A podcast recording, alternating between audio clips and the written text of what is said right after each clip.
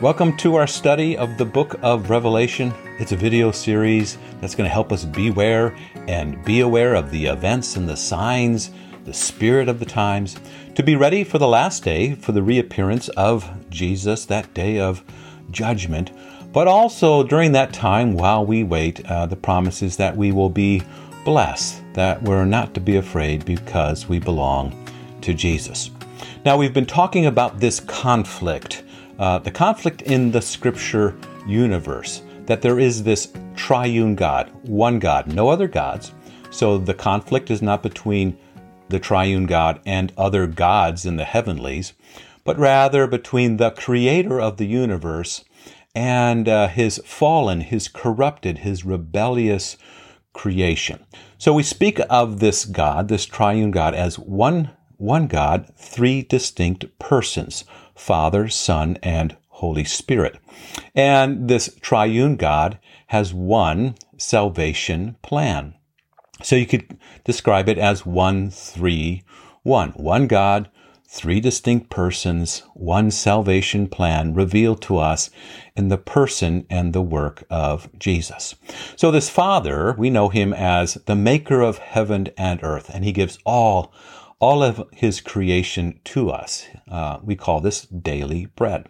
The Son is the one who has purchased, who has redeemed us, uh, and he gives to us all of his work. His righteous work is placed upon us who are unrighteous, who are rebellious. And through the Holy Spirit, that gift of faith is given to us to believe uh, the work of Jesus is for us. And so the Holy Spirit gives to us all of his gifts. And so throughout the book of Revelation, you'll see these themes, um, you know, uh, circling and cycling. So uh, the themes of creation, themes of redemption, of being, you know, bought back, uh, the theme of sanctification, being made holy uh, through faith in the work of Jesus. So Probably the most uh, known verse in all of the scriptures is John 3:16. And it, you could look at it as a 1 3 1 verse. One God, three distinct persons, one salvation plan. For God so loved the world, that would be the Father, that he gave his one and only Son, well, that's the second person, that whoever believes in him shall not perish but have eternal life. And so the believing is the work of the Holy Spirit. Verse 17 of John 3 says, For God did not send his Son into the world to condemn the world, but to save the world through him. Whoever believes in him is not condemned, but whoever does not believe stands condemned already, because they have not believed in the name of God's one and only Son.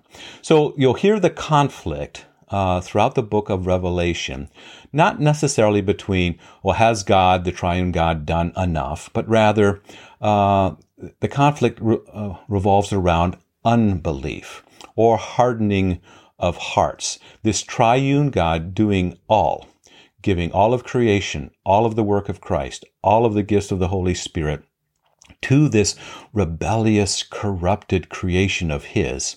And these anti uh, Trinity, these anti church, these anti Christ enemies that show up in the book of Revelation are always trying to create unbelief, uh, to point us away from the person and the work of Jesus. And so note, as you read Revelation, the continued uh, reference in the visions to the Lamb, the Lamb that was slain, the Lamb that sheds his blood, uh, we receive these robes white, washed with the blood of the Lamb.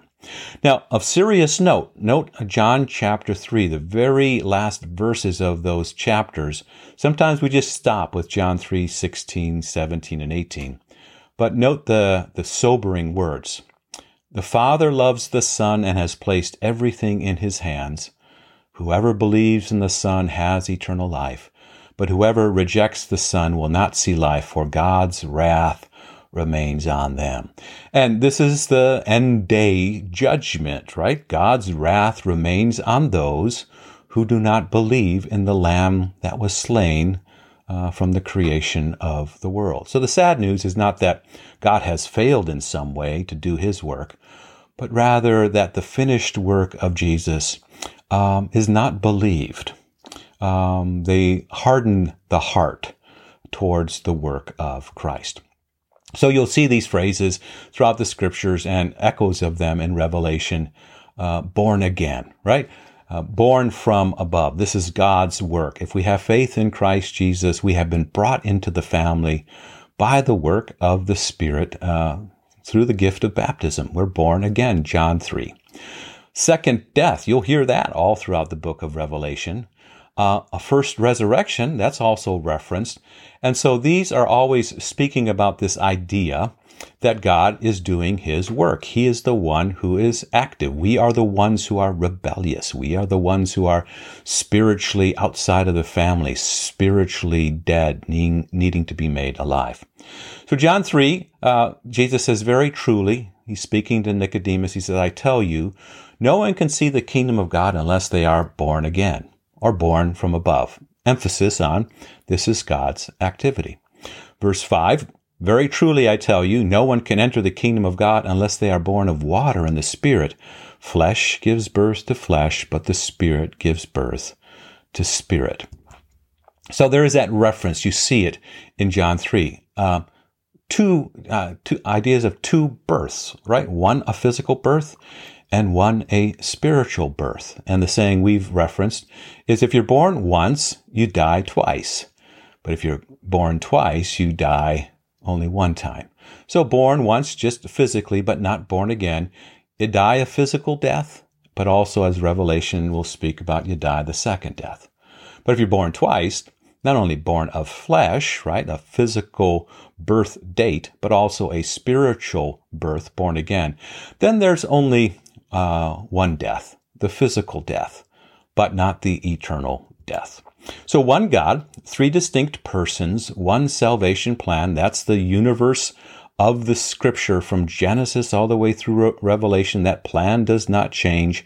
Father, Son, and Holy Spirit um, revealed in the person and the work of Jesus. The Father sends the Son.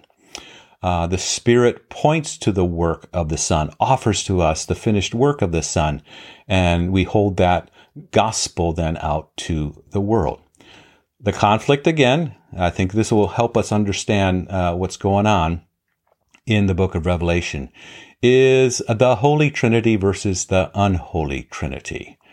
Uh, the devil, the corrupt world, and our own sinful flesh. And the end goal always is unbelief, uh, not holding to the person and work of Jesus uh, for us. Now, First John chapter 3, again, John wrote the book of Revelation and this little epistle, very clear about the work, the purpose of uh, Jesus coming into the world.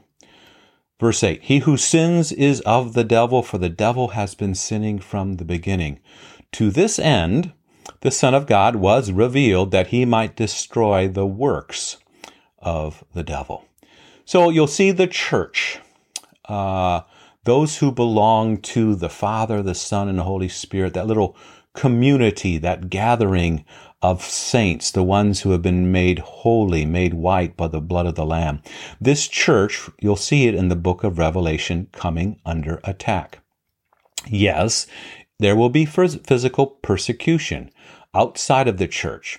But uh, as painful as that will be, uh, the real uh, danger that we should also be aware of is the attack from inside the church, the false teaching, the teaching that um, tries to move our eyes away from the person and the work of Jesus.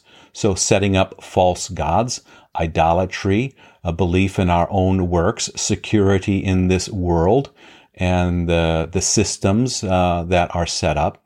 And so you'll see in the conflict of Revelation, this church coming under attack. But it will also uh, be promised that it will fight along with the Lord Jesus. It will be the church militant. And as the church militant, yes, there will be, be involved in conflict. But the promise also of the book of Revelation is that uh, those visions and promises of the church triumphant. Yes, the victory is ours. Yes, the devil has been cast down. He can no longer accuse us, as Revelation chapter 12 notes. But in Revelation chapters 13, we'll see that this devil goes out and makes war against the church. Uh, he sends his henchmen against the church. And if you, uh, if you read Revelation chapter 12, 13, and 14, you'll see in a vivid uh, portrayal this picture of the woman and the dragon, the beast out of the sea, the beast out of the earth, the lamb and the 144,000. And so in a next video, we'll talk about uh, that vision and how it uh, portrays really the story, the victory uh, of the Lamb of God who sits on this throne. And so uh, read Revelation chapters 12, 13, and 14, looking for that conflict, but also with the good news that we have uh, been the ones uh, who have been purchased. Our uh, we have been made right with God. We wear the white robes uh, because of the blood of Jesus. So this book of Revelation really is, uh, it's going to be a series that's going to help us understand that conflict, but always in the context of, yes, church militant, but also church triumphant.